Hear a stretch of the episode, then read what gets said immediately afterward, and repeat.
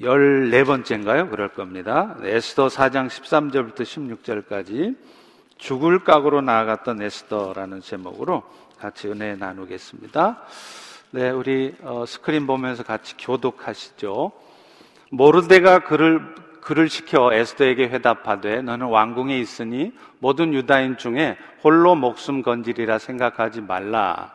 이때에 네가 만일 잠잠하여 말이 없으면 유다인은 다른 데로 말미암아 노임과 구원을 얻으려니와 너와 내 아버지 집은 멸망하리라. 내가 왕 후의 자리를 얻은 것이 이때를 위함이 아닌지 누가 알겠느냐 하니 에스더가 모르드에게 회답하여 이르되 당신은 가서 수산에 있는 유다인을 다 모으고 나를 위해 금식하되 밤낮 3일을 먹지도 말고 마시지도 마소서 나도 나의 시녀와 더불어 이렇게 금식한 후에 규례를 어기고 왕에게 나아가리니 죽으면 죽으리다 하니라. 아멘. 기독교 용어 사전에서 영성, spirituality, 영성이라는 단어를 찾으면 이렇게 되어 있습니다. 하나님을 믿고 다시 태어난 모든 자녀들에게 주어진 영적 성품. 다시 말하면 성령의 역사로 예수 그리스도의 십자가의 은혜를 입어 하나님의 자녀가 된 사람들에게 나타나야 되고 날 수밖에 없는 경건한 성품이 영성이라는 것입니다. 이 영성이 있는 사람들은요, 삶에 몇 가지 특성들이 나타나요.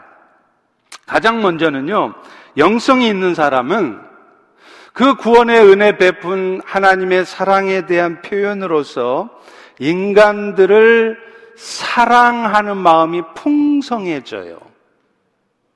또 두 번째는요, 하나님의 말씀에 철저히 순종하다 보니까 죄를 멀리하게 돼 있고요. 또 도덕적인 성결한 삶이 나타납니다. 그리고 마지막 눈에 보여지지는 않지만 분명히 존재하고 있는 영적 세계에 대한 분별력이 생겨요. 영안이 띈다 그러죠. 그래서 그런 악한 영들이 내 삶에 버려놓은 일들 앞에서 흔들리거나 두려워하거나 쏘가 넘어가지 않는다는 거예요. 이게 영성이 있으면 나타나는 현상들입니다.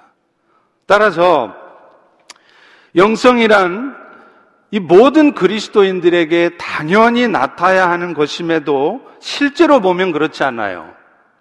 어떤 사람에게는 그 영성이 세 가지 모습으로 분명하게 드러나는 사람이 있는가 하면 어떤 사람들은 희미해요. 오늘날 안타깝게도 미국을 비롯한 서구 교회들이 점점 몰락해 가지 않습니까? 그 이유가 뭐냐? 교회들이 크리스찬들이 영성이 없어요. 그래서 하나님께서 이런 코로나 바이러스든 아니면 개인적인 삶의 어려움을 통해서 영적으로 깨어나게 하고 그래서 영성을 세우시려는 것입니다. 그런 의미에서 저도 개인적으로 미셔널 처치와 함께 영성 훈련 또 영성 개발 이런 데 관심이 많습니다. 제가 이번 안식년 기간에도 이 부분에 대해서도 더 깊은 연구를 해보려고 해요. 왜냐하면요. 교회가 미셔널 처치가 되려면 결국 성도 한 분한 한 분들이 영성이 있어야 돼요. 영성이 없으면 교회는 절대로 미션을 처치로 갈 수가 없습니다. 그런데요, 이 영성을 회복하고 아주 쉽게 세워가는 좋은 방법이 있어요. 그게 뭐냐면요, 우리 다 같이 따라서 해봅니다. 믿음의 근성. 믿음의 근성을 갖게 하는 거예요. 어떤 상황이 벌어져도 쉽게 사람의 판단과 결정을 하는 것이 아니라 끝까지 하나님을 바라보고 신뢰함으로 믿는 자로서의 근성을 보여주게 하는 것이죠. 오늘 본문의 에스더는 그런 면에서 믿음의 근성을 갖는다는 것이 어떤 것이며 그 결과 하나님께서는 에스더에게 어떤 역사를 나타내는가를 보여줍니다.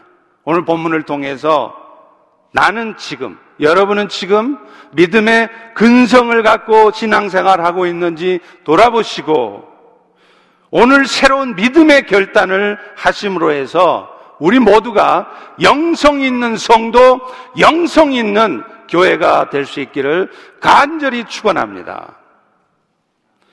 에스더서는 나라에 이른 남유다 백성들이 바벨론의 포로 생활을 하다가 다시 유다 땅으로 돌아오던 시기에 기록된 책이에요.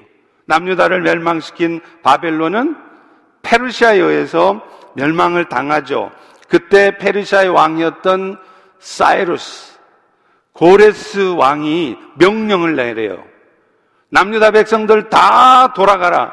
그래서 3차에 걸쳐서 그들은 남유다 땅 예루살렘으로 돌아오죠. 에스더서는 그 중에 두 번째 기환, 세 번째 기환 사이의 책입니다. BC 485년부터 BC 445년 사이에 있었던 아하수에로 왕 시절의 이야기인 것이죠.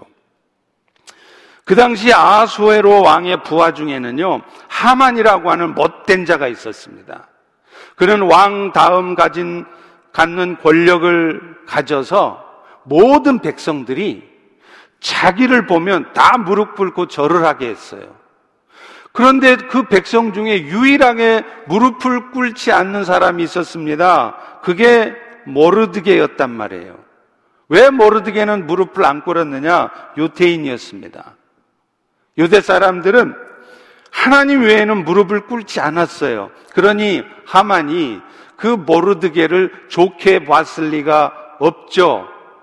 그래서 마침내 하만은요, 자기 권력을 총동원해서 하만뿐만 아니라 하만처럼 하나님 외에는 도무지 무릎을 꿇려고 하지 않는 아주 자존심 세 보이는 유다 사람을 전부 몰살시킬 계획을 세웁니다.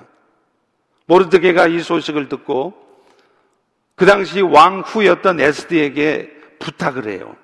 에스더 4장 7절과 8절이죠. 모르드게가 자기가 당한 모든 일과 또 유다인을 진멸하라고 수상궁에서 내린 조서 초본을 하닥에게 주어서 에스더에게 보여 알게 하고 그에게 부탁하여 이르기를 네가 왕에게 나아가서 그 앞에서 히브리 민족을 위해 간절히 구하라. 이렇게 말을 전합니다. 자, 그런데 이런 부탁에 대해서 왕후 에스더는 이런 지하에 거절을 합니다. 11절에 나옵니다. 왕의 신하들이 다 알거니와 남녀를 막론하고 누구든지 왕이 부르지 않았는데 안뜰에 들어가면 왕이 죽이는 법이고 혹시 왕이 금으로 된 홀대를 내밀면 살아나는데 내가 내가 이제 그 아수에로 왕의 부름을 받은 지가 30일이 지났습니다. 그러니 나는 못 갑니다. 이렇게 얘기를 한 거죠. 사실 아수에로 왕은요, 에스더를 참 사랑했어요. 그렇지만 그 당시에 페르시아의 왕들이 취할 수 있는 여자가 에스더 한 명이었겠습니까? 그러다 보니 이 아하수에로의 사랑을 받았다고 하는 에스더조차도 왕이 자기를 불러준 지가 30일, 한 달이 지났다 이 말이에요. 그러니 에스더 입장에서는 지금 왕이 자기를 부르지도 않는데 히브리 민족 구한답시고 왕이 시여 하고 나갔다가는 한순간에 그 자리에서 왕의 호위무사들에 의해서 죽임당할 수 있다는 겁니다. 그러니 지금 그런 말을 하는 에스더의 말은 현실을 정확하게 직시한 말입니다. 맞는 말이었습니다. 그래서 에스더가 그런 합리적인 현실적인 얘기를 하면서 모르드게의 부탁을 거절해도 누구 하나 그런 에스더를 탓할 사람 없습니다. 여러분도 그런 에스더 탓 못합니다. 그러자 모르드게는 에스더에게 이렇게 다시 말을 전해요. 우리 13절과 14절입니다. 너는부터 같이 한번 읽어보겠습니다. 시작. 너는 왕궁에 있으니 모든 유다인 중에 홀로 목숨을 건지리라 생각하지 말라. 이때에 내가 만일 잠잠하여 말이 없으면 유다인은 다른 데로 말미암아 노임과 구원을 얻으려니와 너하고 너의 아버지 집은 멸망할 것이다. 네가 왕후가 된 것은 이때를 위함이 아니겠느냐. 에스더는요, 사실 아하수에로 왕의 왕비였던 와스디가 폐위가 되면서 왕위에 올랐어요. 아하수에로 왕이 잔치를 베푸는데 세상에 왕후였던 와스디가 왕의 명령을 거역하고 잔치 자리에 안 나갑니다. 이것이 계기가 되어서 와스디는 폐위를 당해요. 그리고 그 빈자리를 지금 에스더가 채운 것입니다. 에스더는 원래 모르드게의 사촌 여동생입니다. 그런데 에스더가 어려서부터 조실 부모를 해요.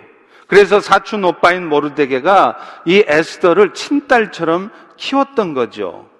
그런데 그런데 지금 모르드게 말은 에스 너 이전에 와스티 왕비가 폐위가 되고 그 덕분에 에스더 네가 왕후가 된 것은 우연인 것 같지만 거기에는 하나님의 치밀한 계획이 있었다는 것을 말하는 겁니다.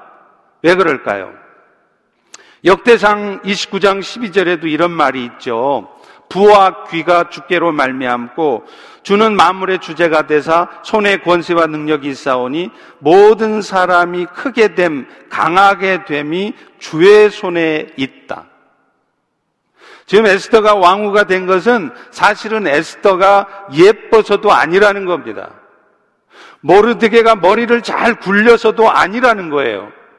하나님께서 에스더를 왕후가 되게 해 줬다는 겁니다. 지금 모르드게가 하는 말이 그 말이에요.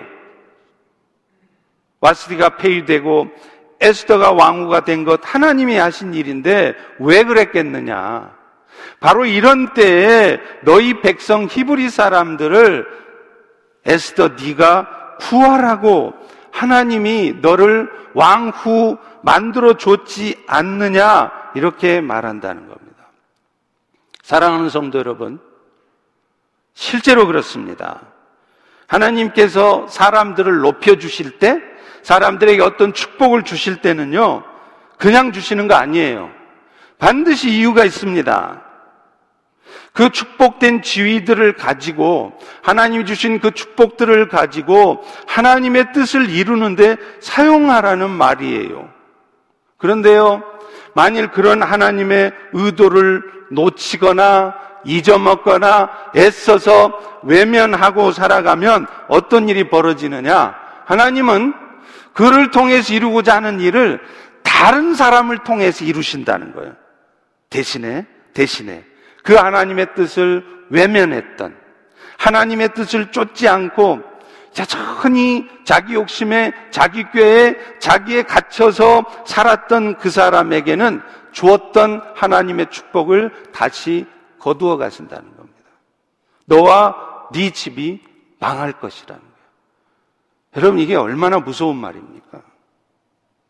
오늘 본문에 모르드게는 그 말을 지금 에스더에게 한 것이에요. 에스더가 그 일을 안 하면 하나님은 너 에스더 아니래도 다른 사람 통해서 그 일을 할 거야. 그런데 기억해. 너는 그 일로 인해서 네 자신뿐만 아니라 너에 속한 집안 사람들이 네가 받았던 축복마도 다 빼앗기는 수가 있다는 겁니다. 사랑하는 성도 여러분, 하나님의 나라에는요, 일꾼이 많습니다. 여러분이 아니라도요, 하나님이 쓰시려면 얼마든지 쓸 사람 많아요. 그러므로 하나님이 나에게 어떤 일을 맡기실 때는 그게 나를 귀찮게 하고 부담스럽게 하는 것이 아니라 나에게 기회를 주시는 것이다. 그렇게 생각하셔야 돼요. 그 기회를 놓치지 않으셔야 합니다. 에베소서 5장 16절에도 분명히 말해요. 세월을 아끼라 때가 악하니라. 그런데 이 말이 영어 성경에 보면 make the most of every opportunity. 모든 순간이 하나님이 주신 기회라는 거예요. 어떤 기회일까요? 하나님의 뜻을 이루는 기회라는 거예요. 그러므로 하나님이 나에게 그런 일을 맡기셨을 때는 내가 할 만하니까 혹은 해야 하니까 맡기는 거라는 거예요. 만약에, 만약에 내가 힘이 붙여서 내가 그것을 맡을 만한 여건이 아니면 하나님이 알아서 그 일 하지 않아도 되도록 하나님이 상황을 바꾸십니다. 하나님이 만드세요. 그러니 내가 먼저 나서서 안 됩니다. 아닙니다. 못합니다. 이런 소리 좀처럼 하지 말라는 거예요. 이 말을 들으니 에스더가 뜨끔했겠죠. 진짜 그런가? 그래서 드디어 반응을 하죠. 16절입니다. 당신은 가서 유다인들을 모아서 나를 위해 금식하고 밤낮으로 3일을 먹지도 마시지도 마소서. 나도 시녀와 더불어 금식한 후에 뭐라고요? 주례를 어기고 정한 법을 어겨서라도 왕 앞에 나아갈 것이니 죽을 각오로 나아가겠습니다. 이렇게 얘기했다는 것입니다. 여러분, 우리 신앙의 최고복은요, 살든지 죽든지예요. 망하든지 흥하든지입니다. 이것이 우리가 추구하는 신앙의 가장 높은 경지인 것 같아요. 실제로 겟세만의 동산에서 예수님께서 아버지 하나님 앞에 드렸던 기도가 이 기도잖아요. 처음에는 예수님도 아버지요 할만하거든 이 잔을 지나가게 해주세요. 겁나요. 못하겠어요. 그랬다가 예수님이 기도를 바꾸죠. 뭐라고요? 내 뜻대로 마옵시고 아버지 뜻대로 마옵소서. 아버지 뜻이 그거라면 내가 죽으라면 죽겠습니다. 아버지 뜻이 그거라면 내가 망해야 된다면 망하겠습니다. 이게 신앙의 최고봉이고 우리가 해야 될 기도입니다. 하나님 앞에 맡기는 삶의 태도이고 기도인 것이에요. 여러분 사실 우리 하나님께서 다 하신다고 맨날 성경에 수도 없이 말하고 써 있잖아요. 하나님이 다 하신다 그러면 우리가 할 일은 뭘까요? 믿어드리는 일밖에 없어요. 하나님이 하시겠다는데 우리가 뭐라 그래요? 믿어드리고 믿어드리기 때문에 우리가 할 일은 하나님이 말씀하신 대로 살든지 죽든지 그것 때문에 내가 망하는 한이 있어도 흥하게 되든지 상관없이 말씀대로 일단 순종해 보는 것입니다. 여러분 사실이 그렇습니다. 믿음이 있으면요 순종하게 돼 있어요. 바꿔 말해 볼까요? 내가 어찌하든지 어쩔 수가 없어요. 그래서 결국 순종을 못 해요. 그러면 그게 뭐냐? 결국은 믿지 못한다는 말입니다. 결국은 말씀대로 하지 않고 현실을 쳐다보면서 현실 얘기를 하고 타협하고 사람의 생각과 결단을 하고 있으면 그게 믿지 못한다는 것이죠. 그런데 우리 하나님은요, 여러분의 인생 가운데도, 저의 인생 가운데도, 우리 인생 가운데 한두 번은 꼭 믿음의 테스트를 하는 때가 있어요. 그때, 그때 살든지 죽든지의 각오로 눈 딱 감고 에스더처럼 죽을 각오로 그 믿음의 테스트에 도전하면요. 영적 세계가 확 열립니다. 여러분의 영안이 확 뛰어요. 그래서 그 이후에는 어떤 사탄의 역사가 있어도 그저 막 불안해하고 염려하고 분노하고 원망이나 하면서 두려움이 입사해 살지 않습니다. 어떤 사탄의 역사가 와도 평안해요. 왜요? 영안이 이미 열려 있어요. 사탄의 전략이 빤히 눈에 보여요. 그러니까 안 흔들리는 거예요. 제가 한강에 한번 놀러 갔다가 잠실대교 밑에 있는 다리에서 진짜 희한한 광경을 한번 봤어요. 서해 바다에서 물고기들이 알을 낳으려고요. 한강을 쭉 따라 올라가다가 상류에 올라가서 알을 낳잖아요. 그런데 그 알을 낳으려면 고비가 하나 있어요. 그게 뭐냐면 바로 잠실대교 밑에 있는 보를 뛰어넘어야 돼요. 그런데 항상 많은 물고기들이 그 볼을 못 뛰어넘는 거예요. 그래서 그 잠실대교 밑에 가면 낚시할 것도 없어요. 배만 있으면 후훌 저어가서 그 보 밑에, 보 밑에 다 떨어져서 죽은 물고기 걷어가면 돼요. 얼마나 많은 물고기들이 그 볼을 못 뛰어넘어요. 못 뛰어넘어서 뛰다가 부딪혀 떨어지고, 뛰다 부딪혀 떨어지고, 그러다가 결국 거기서 죽는 겁니다. 알도 못 낳고요. 그런데 많지 않지만 그 볼을 뛰어넘는 물고기가 있습니다. 죽을 각오를 하고, 휙 해서 탁 튀는 거예요. 그 물고기는 상류에 올라가서 알을 닫습니다. 여러분, 우리 신앙생활도 그런다는 거예요. 눈 딱 감고 자꾸 여건 환경 핑계대면서 그러지 말고요. 하나님이 주신 믿음의 테스트 앞에서 눈 딱 감고 내가 망하면 망하지 뭐. 죽으면 죽지 뭐. 이런 각오로 한번 덤벼보라는 거예요. 그런데 우리는 너무 생각이 많아요. 이것도 고려하고 저것도 고려하고 그것을 세상 말로는 신중하다. 굉장히 합리적인 사람이다. No. 성경에서는 뭐라 그러냐? 그것을 믿음이 없다. 좀 심하게 표현하면 영안이 안 열려 있다. 좀 더 심하게 표현하면 영성이 없다라고 말되어질 수 있다는 겁니다. 물론 다 그렇지는 않겠죠. 고민 너무 많이 하시면요. 때를 놓쳐요. 하나님이 주신 기회를 놓쳐요. 그냥 가만 생각해 보니까 이게 하나님 주신 명령이 맞네. 하나님 기뻐하시는 일이네. 그러면 죽을 각오를 하고 덤벼들면 정말로 나머지는 주님이 다 하신다는 것을 경험하실 겁니다. 그럴 때 영적 세계가 영안이 팍 띄어지는 거예요. 결국 지금 에스더도 어떤 일이 벌어집니까?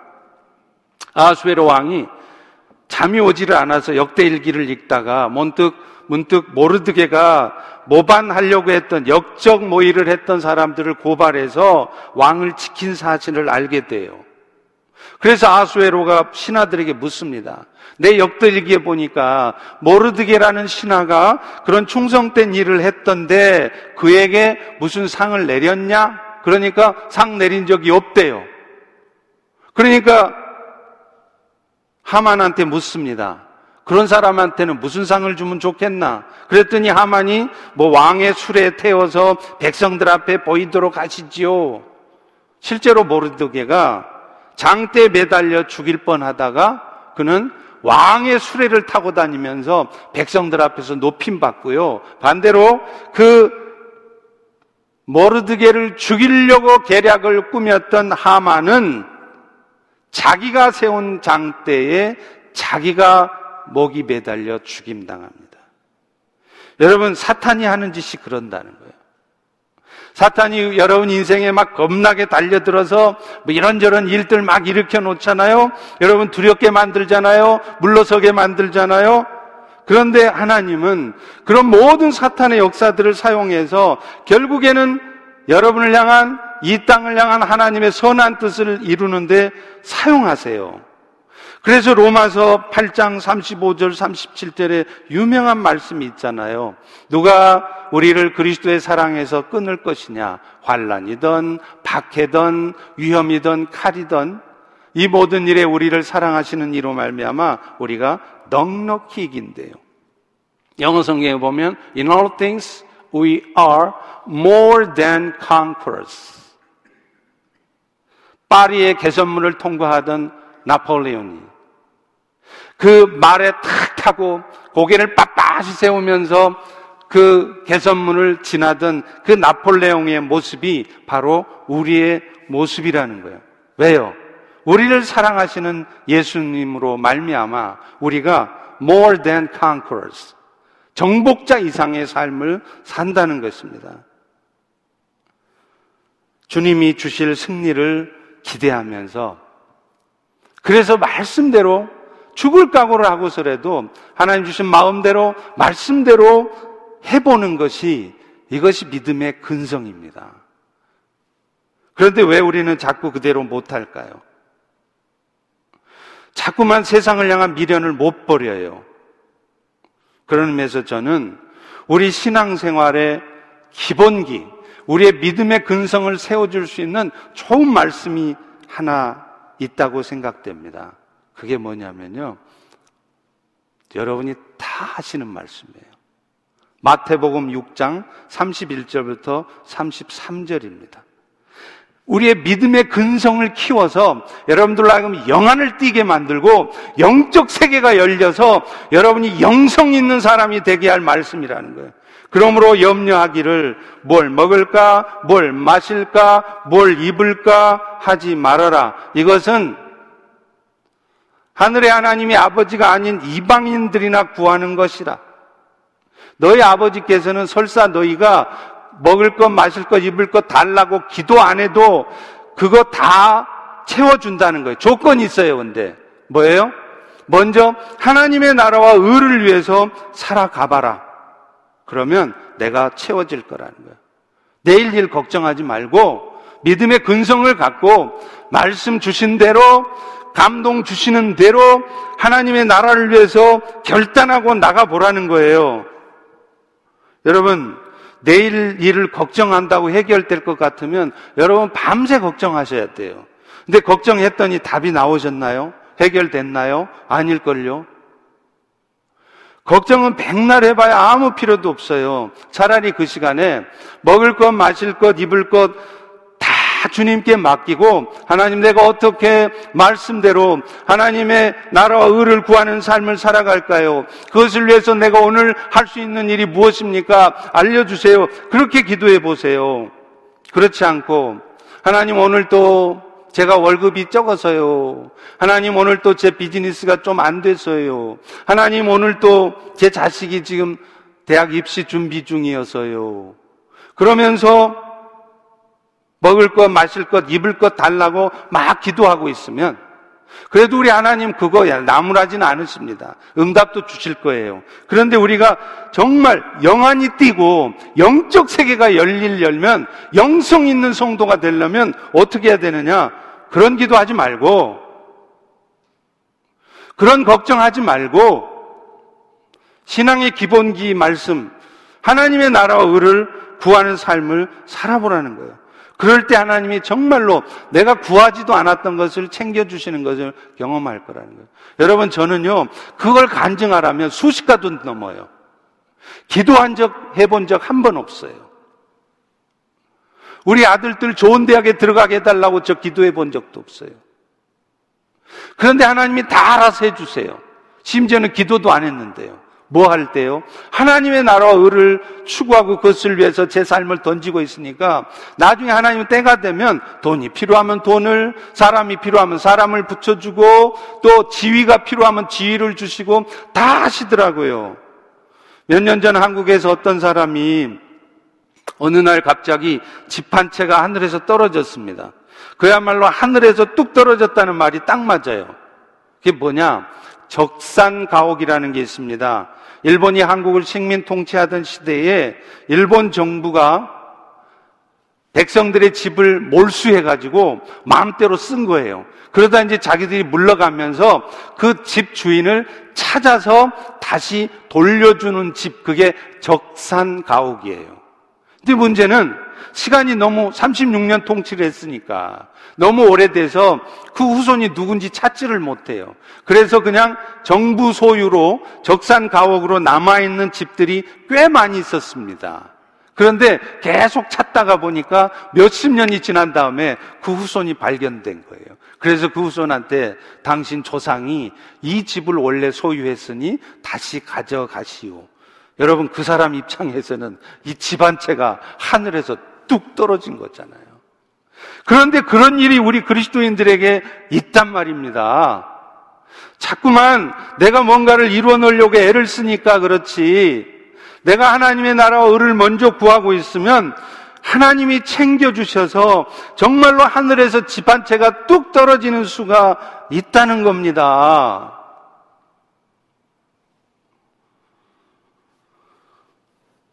여러분, 세상을 가장 지혜롭게 사는 방법이 뭘까요? 저는 말씀대로 사는 것이라고 생각해요. 박사학위 없어도요. 이민생활 경험 없어도요. 가진 거 없어도요. 이러쿵저러쿵 말 많이 않고 변명 많이 안 되고 그냥 말씀대로 살아보면 정말로 하나님이 역사하세요. 근데 우리는 자꾸 마침표를 안 찍고 쉼표를 찍고 뒷말을 이어가요. 알겠습니다. 하면 될 일을 그런데요 하면서 내 말을 자꾸 많이 합니다. 주저리 주저리. 원수도 저주하지, 저주하지 말고 축복해라. 그러면 잔말 말고 그냥 눈 딱 감고 원수한테 가서 원수야 미안하다. 나도 잘못한 게 많은 것 같다. 용서해라. 그렇게 해보라는 얘기예요. 그런데 쉼표 찍고 성경이 그렇게 말하고 있으니까, 목사님이 설교에 그렇게 말하고 있으니까, 저도 해보려고 노력은 하는데요 하면서 쉼표 찍고, 주저리 주저리 여러분 얘기를 하지 마시란 말이에요. 그러면 영안이 안 열립니다. 영적 세계가 안 열려요. 영성이 생기질 않아요. 속상해도, 내 잘못한 거 하나도 없어도 성경이 그래 말하고 있으니까, 그래?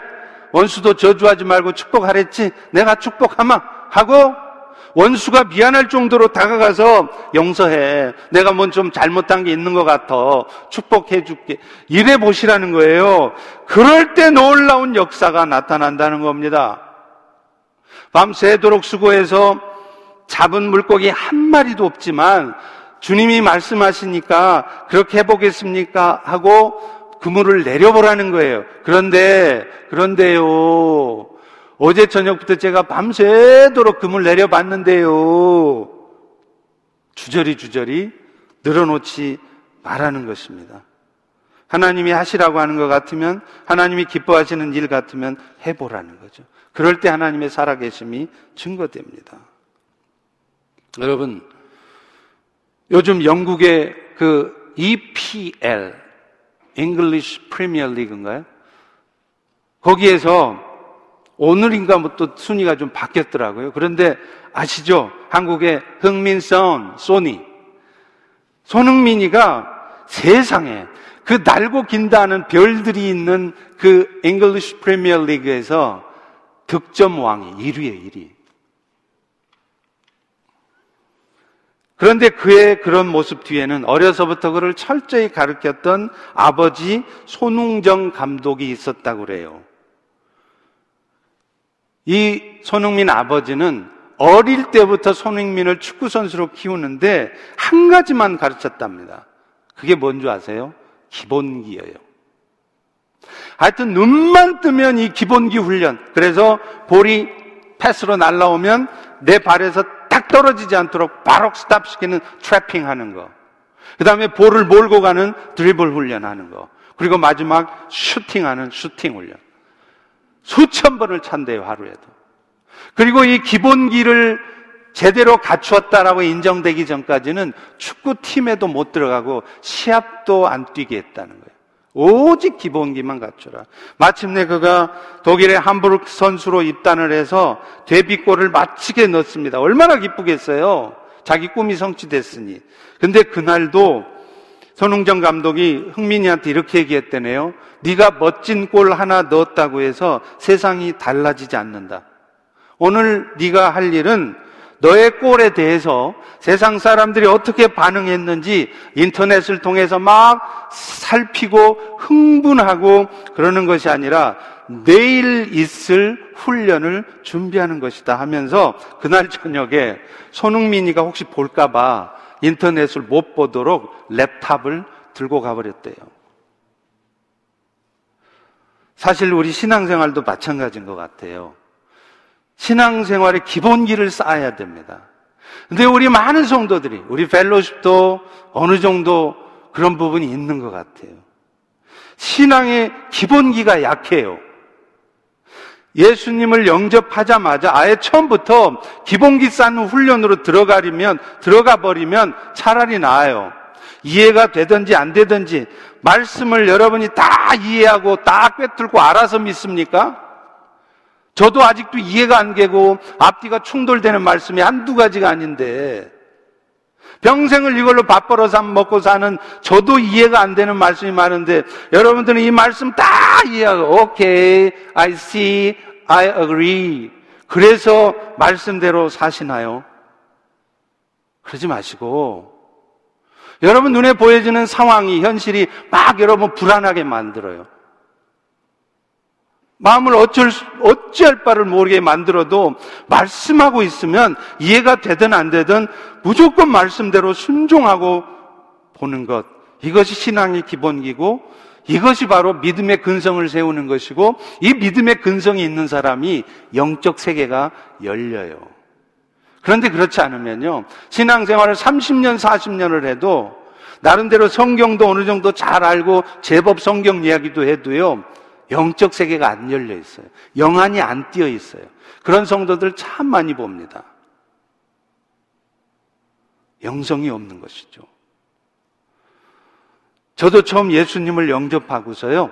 그게 하나님의 은혜였을 텐데 저는 바로 그날부터 새벽 기도를 시작했어요.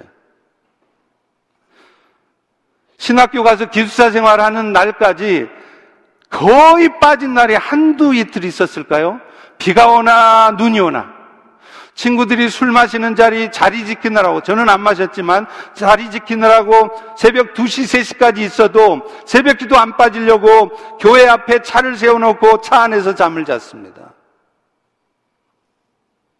지금 지나 보면 지금 저 역시 부족, 부족한 것 투성이지만 지금 생각해 보면 저의 그런 신앙의 태도가 그래도 그래도 이런저런 시행, 시행착오 없이 저의 신앙을 빨리 자라게 한 것이라는 생각이 들어요.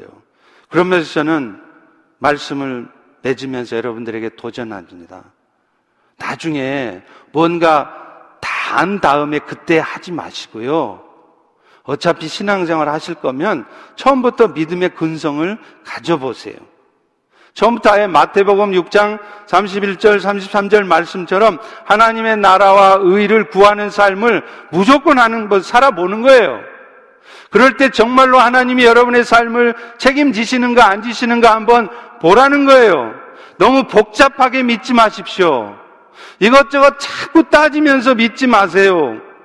단순하게 말씀하신 대로 하나님의 나라를 세워가는 것이 사실은 그게 진짜 믿음이고 영적 세계가 열리는 것이고 영성을 세우는 가장 빠른 방법입니다. 그리고 하나님은 그런 믿음의 사람들, 영안이 띄어지고 영적 세계가 열려진 사람들을 통해서 하나님의 역사를 이루어 가십니다. 사랑하는 성도 여러분, 세상에서 가장 지혜로운 사람은 세상 지식과 경험이 많은 사람이 아니라 지식 없어도요, 경험 좀 부족해도요, 하나님의 말씀을 따라 사는 삶입니다. 그 말씀을 따라 사는 일에 에스더처럼 목숨을 거는 사람입니다. 그리고 그렇게 에스더처럼 죽을 각오를 하고 믿음의 근성을 가지고 나아갈 때 주께서 정말로 살아 역사하신다는 것을 여러분에게 경험케 하실 것이고 그때 여러분의 영안이 열려지게 될 줄로 믿습니다. 기도하겠습니다. 하나님, 오늘 믿음의 사람 에스더의 모습을 통하여 우리의 삶에 어떻게 하면 영성이 생길 수 있는지, 어떻게 하면 우리가 정말로 영적 세계에 대한 눈을 띄워서 어떤 악한 영들의 역사 앞에서도 불평이나 하고 염려나 하고 부정적인 말이나 내뱉으면서 그렇게 살아가는 것이 아니라 하나님의 놀라운 역사를 이루어가게 하시는지 알려주심에 참으로 감사합니다. 이제 에스더처럼 죽을 각오를 하고 믿음의 근성을 나타내는 우리 모두가 되게 하여 주시옵소서. 예수님 이름으로 기도합니다. 아멘.